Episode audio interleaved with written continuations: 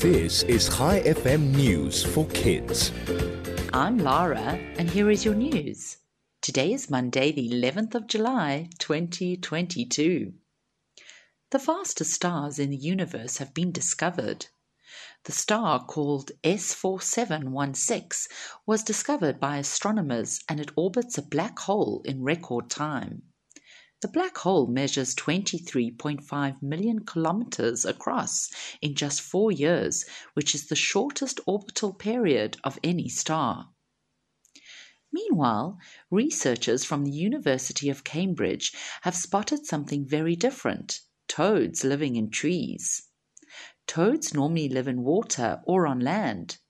The explorers found toads living in bat boxes and hollow holes while they were searching for bats and hazel dormice.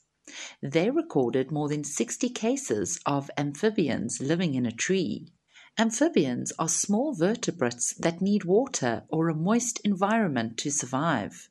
The species in this group include frogs, toads, salamanders, and newts. And finally, Researchers have spotted a large group of around 150 fin whales feeding together for the first time in the Antarctica. The species was nearly extinct because of whaling. Scientists say that over a 20 year period, the whale numbers have been increasing, but this is the first time that so many whales have been seen together. The International Union for Conservation of Nature now lists fin whales as vulnerable. Before we end off today, I have a joke for you. Why did the biscuit cry?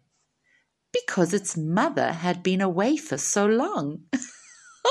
Thanks for listening. I'll be back with you again tomorrow morning with more news for kids. This is Lara, over and out.